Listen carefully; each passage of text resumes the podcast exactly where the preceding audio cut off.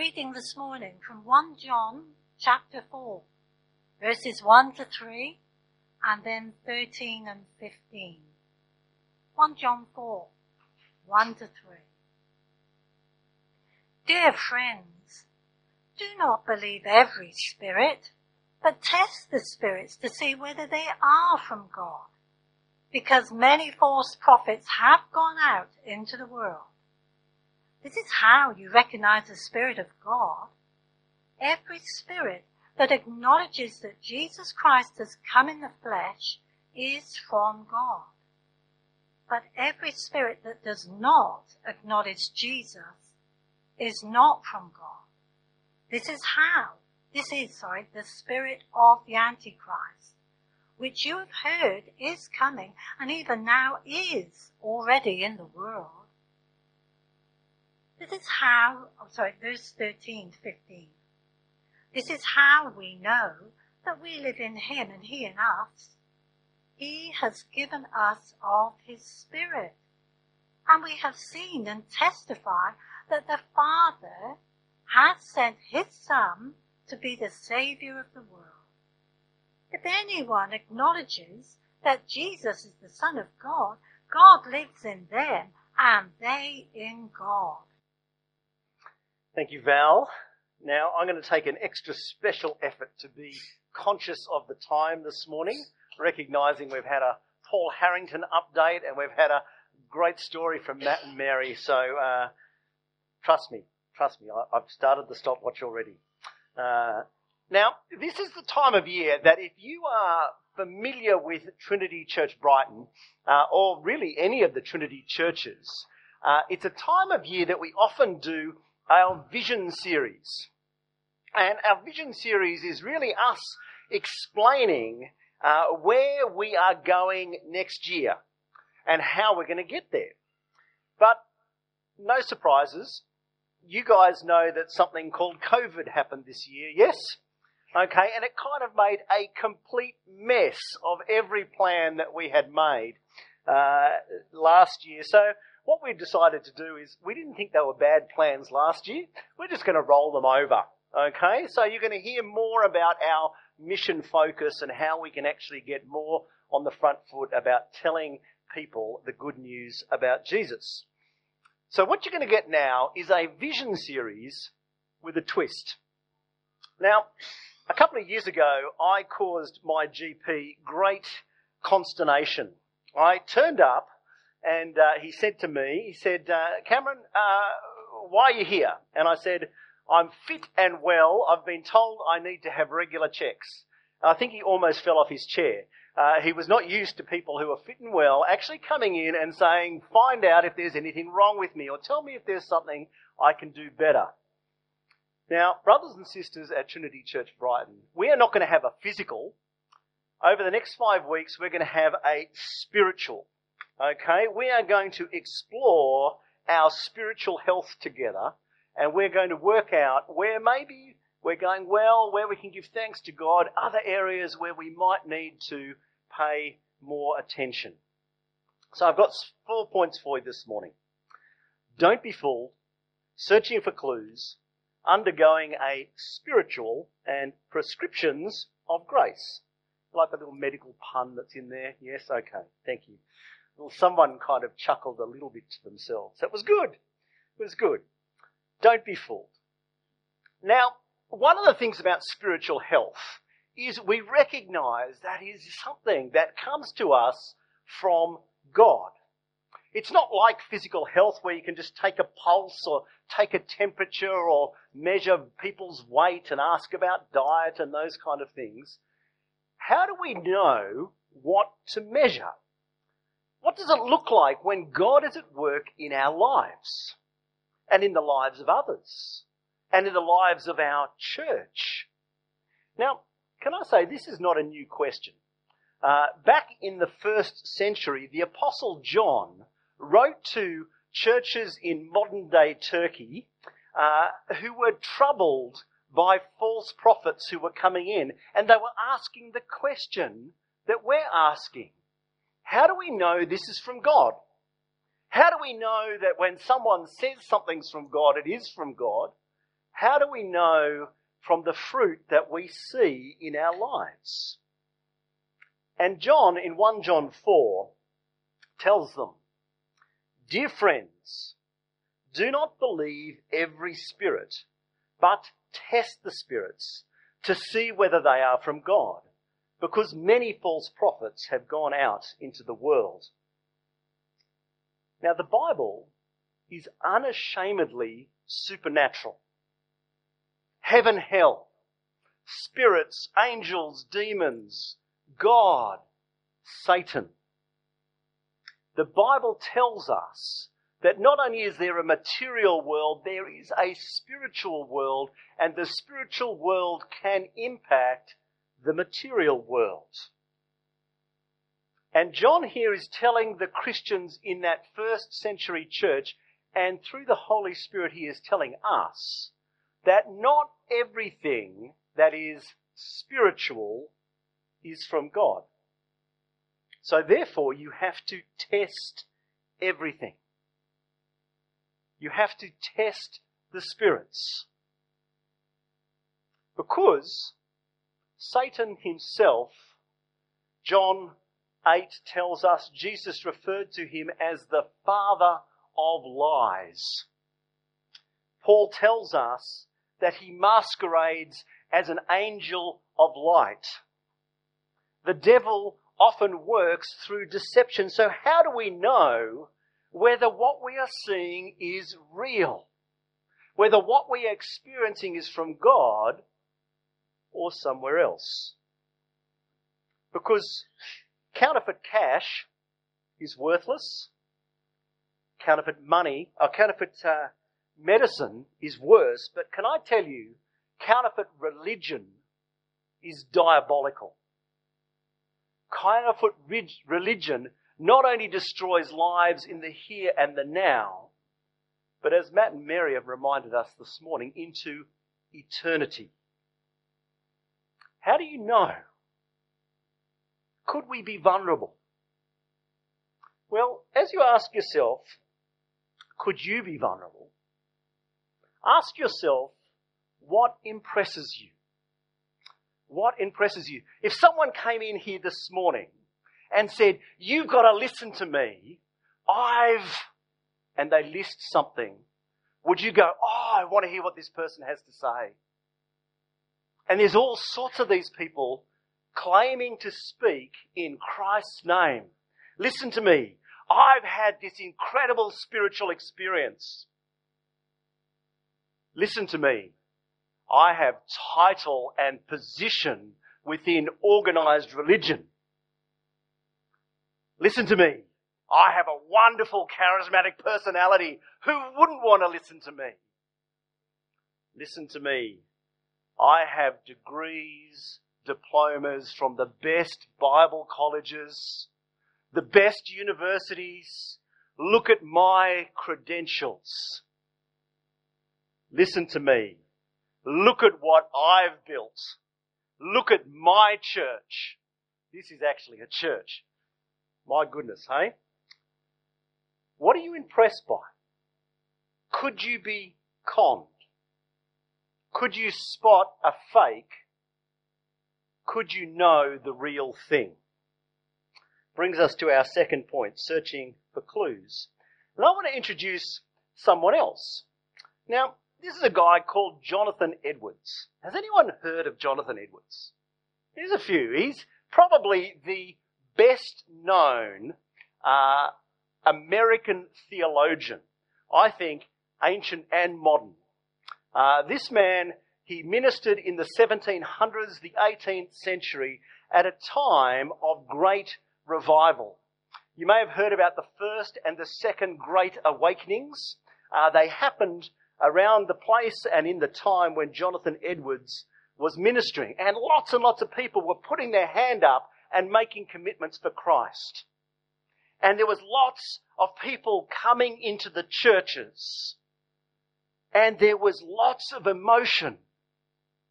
And there was strange spiritual things happening. And Edwards, he asked, are these things from God? Is this a work of the Holy Spirit? Or is this something else? And Edwards looked at all those things that I've just listed. And you know what he said? He said, maybe, but maybe not.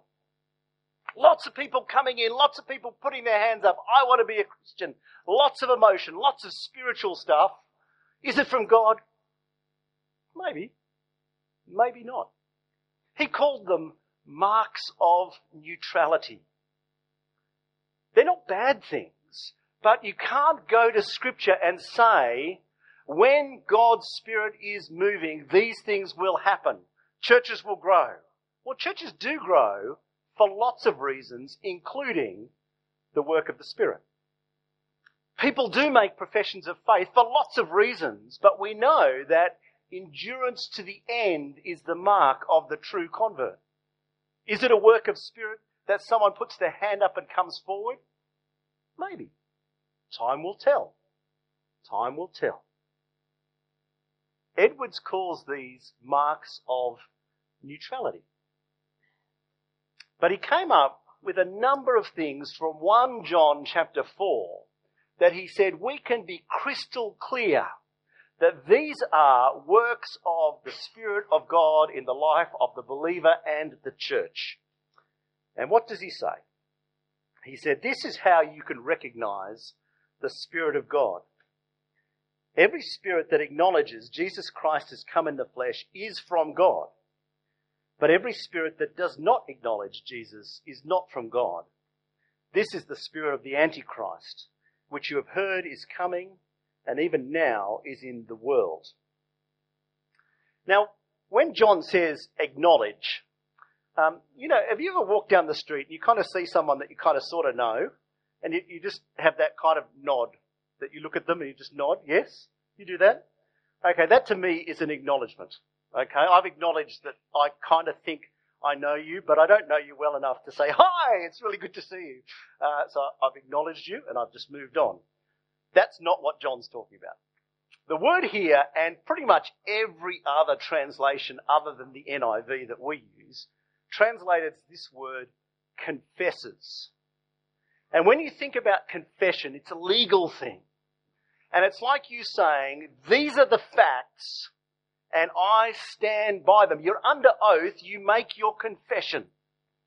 And that is what John is talking about.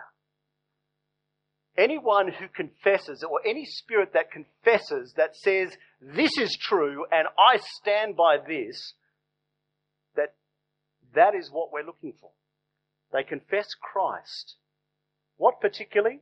Verse 2, that Jesus has come in the flesh. Verse 14, that he was sent by his Father, that he was sent in again, verse 14, to be the Saviour of the world verse 15 that he's the Son of God. And so Edwards looked at these things and he said, What is the sign of the work of the Holy Spirit? Let me read to you. When the work raises people's regard for the Jesus who was born of the Virgin and was crucified outside the gates of Jerusalem and seems more to confirm and establish their minds in the truth of what the gospel declares to us that he is the Son of God and the Saviour of men. It is a sure sign that it is from the Spirit of God. When the work that the experience that we have, it raises our regard for the Christ of Scripture the Jesus born of a virgin crucified outside Jerusalem, when it raises our regard for Him, it's of God. When it increases our devotion, when it points us to Him, when it highlights His excellencies, we can be convinced this is a work of God. But it's got to be the real Jesus and not a fake. As he says, the Jesus who was born of a virgin and crucified outside the gates of Jerusalem. There's lots of people out there peddling their Jesus. The Jesus that they like. So, how do you know you got the real thing? When do you have a Jesus that's not Jesus, if that makes sense? Well, when you have a Jesus who is not who the biblical Jesus is. Okay, that's a complicated way of saying the Bible tells us a lot about Jesus. The Bible tells us that Jesus Christ, second person of the Trinity, Jesus Christ worshipped with God, Jesus Christ sent into the world to live uh, for us, to show us God.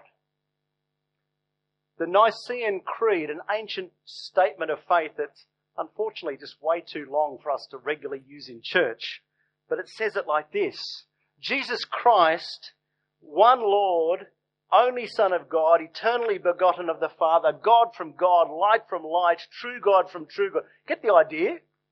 What's he saying? What's the Nicene Creed saying?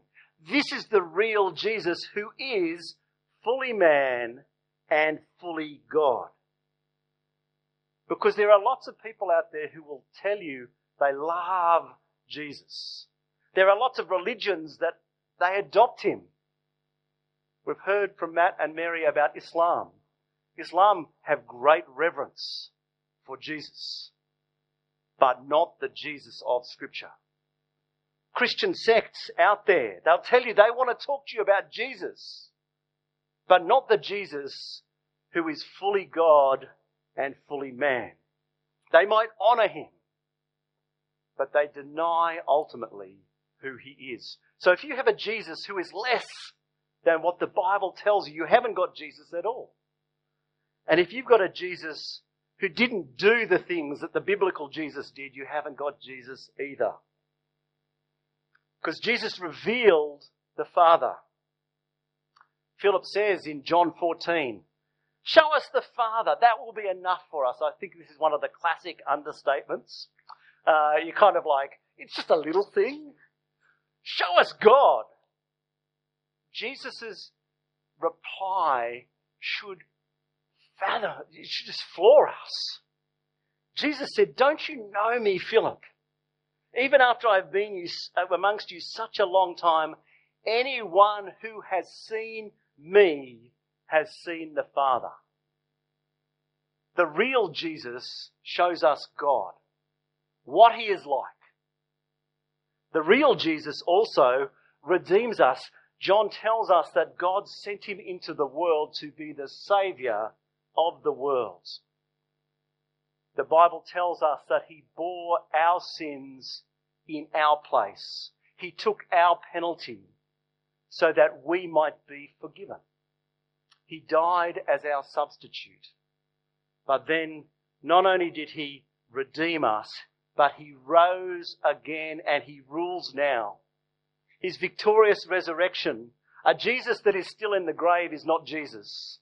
Because Jesus rose and ascended and will return with judgment and salvation. Jonathan Edwards tells us, John tells us, that the real work of the Spirit will be raising Christ, the real Christ, in our hearts. So, how do we do this? How do we look at ourselves? How do we undergo the spiritual? We've got to actually ask ourselves some questions. Now, I don't know if you're like me. I, I don't like evaluation. Who, who here likes, uh, you know, that job evaluation you called in by your boss? Sit down, let me tell you. Did you find that a fun experience? Or you walk into the, into the bathroom and there's those scales sitting there. Um, do you look at that and go, oh, great, I can? Most of us don't like self evaluation. Most of us don't like it because, and, and it's in our society that, that being judgmental is almost the worst sin you can commit in our society, yes? But we are told in Scripture that we need to be not self judging. Jesus is the judge. We leave judgment to him. But self evaluating. Paul says to the Corinthian church, Examine yourselves to see whether you are in the faith. test yourself. To talk in Jonathan Edwards' language, see that the Jesus that you follow, the Jesus that is at work in your heart, see that the Spirit is the Spirit raising Him in your heart? Are you growing in devotion to Him? There's a healthy introspection. But we need to also frame that in grace because sometimes when we look at ourselves, as soon as we start to evaluate ourselves, we start condemning ourselves. No. Remember, grace, grace must be the whole of the Christian life. We stand because of Christ's performance, not our progress. You need to have that frame. Otherwise, you'll start looking at yourself and you'll see very real issues. They are there. They are there for us individually and as a church. But you'll start then condemning yourself. And so, brother, sister, when that happens, go again to the cross. Christ died for these sins. They are forgiven and taken from you in Him, by Him. It is by grace we are saved through faith, not by works, not by our performance, not by our progress. It is by grace through faith. Grace must frame this. I hesitate to encourage it, but I think it's what the scripture wants us to do. To ask ourselves this question. Am I growing in Christ? Because grace, if you have received it, it leaves a mark. It leaves a mark. There is evidence of God's work in your life if you are His, even if it is really small. It is there. Test yourselves. I'm going to give you five questions. And a bit later, next, probably early next week, I'm going to send out an email with an invitation to a slightly longer, like 10 or 12 questions, little questionnaire, because I'd love to get a response that captures us as a church. I'm not going to know that it's you that answered that question. It's all anonymous, but I'd love to get you to answer that. So look for that email. Uh, it's going to be coming through, and I'll post links to it uh, on our Facebook group as well. But, brothers and sisters, do we see in ourselves a growing delight in knowing Christ more? Is it enough for us to have a passing acknowledgement? Or do we want to know Him? And do we look back over the last year and we see that we have known Him more? We're growing in our knowledge of this, our friend, our brother, our Lord, our Saviour we can always know Christ more. And do we look at that last period of time, that last year perhaps, and say, this has been a time where I have grown to know Christ more and I am so thankful. Wow! I can know Him. Do we have a growing delight in knowing Him more? Do we have a growing awe at his glory and majesty. When we see Christ in Scripture, when we read the Gospels, when we read the Old Testament that points us forward to Him, does it lead us to just go, wow? Are we growing in our sense of just how big Jesus is?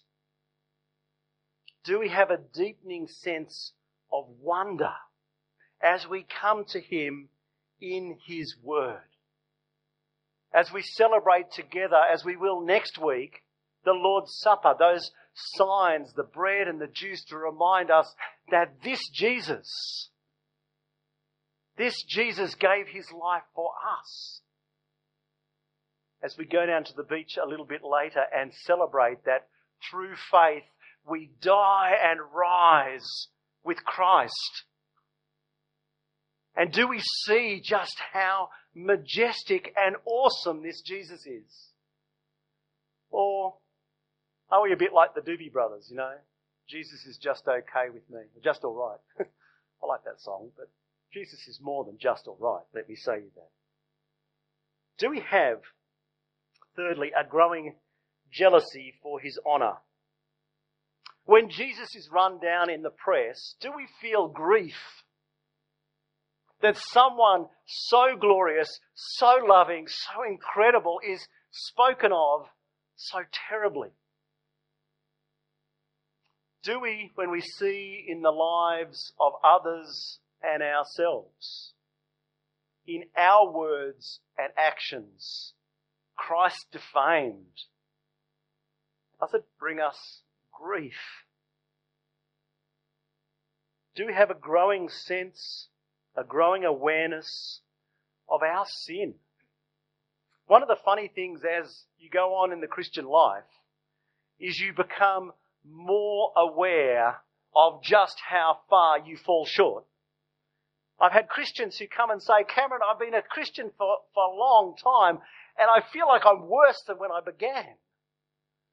Can I just say, that's exactly the way it's meant to be. As long as Jesus and His grace is growing in proportion to the awareness of your sin. If you are growing in an awareness of sin, it means you're probably starting to see yourself a little bit more accurately than you did before. But at the same time, we need to be growing in our awareness of God's grace to us in Christ. The fact that all this sin that we see has been paid for and dealt with by Christ. Do we see that? The, awareness of our sinfulness or do we just skate across the surface and sit comfortably? Do we have, lastly, a growing desire to make him known? Now, I know that there are one or two port supporters in the congregation this morning. Just a few, just a few. Okay. Can I just say that if they win in the Gabba on the, what is it, 24th, uh, they're going to be insufferable, aren't they? They're going to be totally insufferable, particularly for those of us who support the other team that um, I think officially wooden spoon this year. Wouldn't that be good if Adelaide bookend the AFL competition? First and last. Okay. But the Port supporters will be legitimately out there telling us just how amazing their team, uh, their team is. Yes? Won't they? And actually, we'll bear with it, won't we? We'll, we'll smile and nod. Yeah, okay, we'll bear with it. But can I say, Jesus is so much better than Port.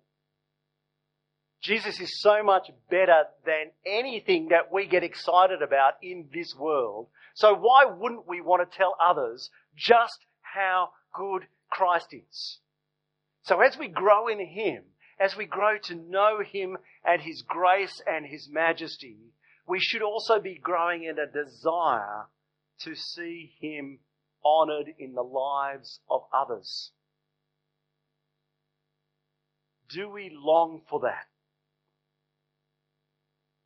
Now, I did warn you that as you ask yourselves these questions, you need to frame it in grace.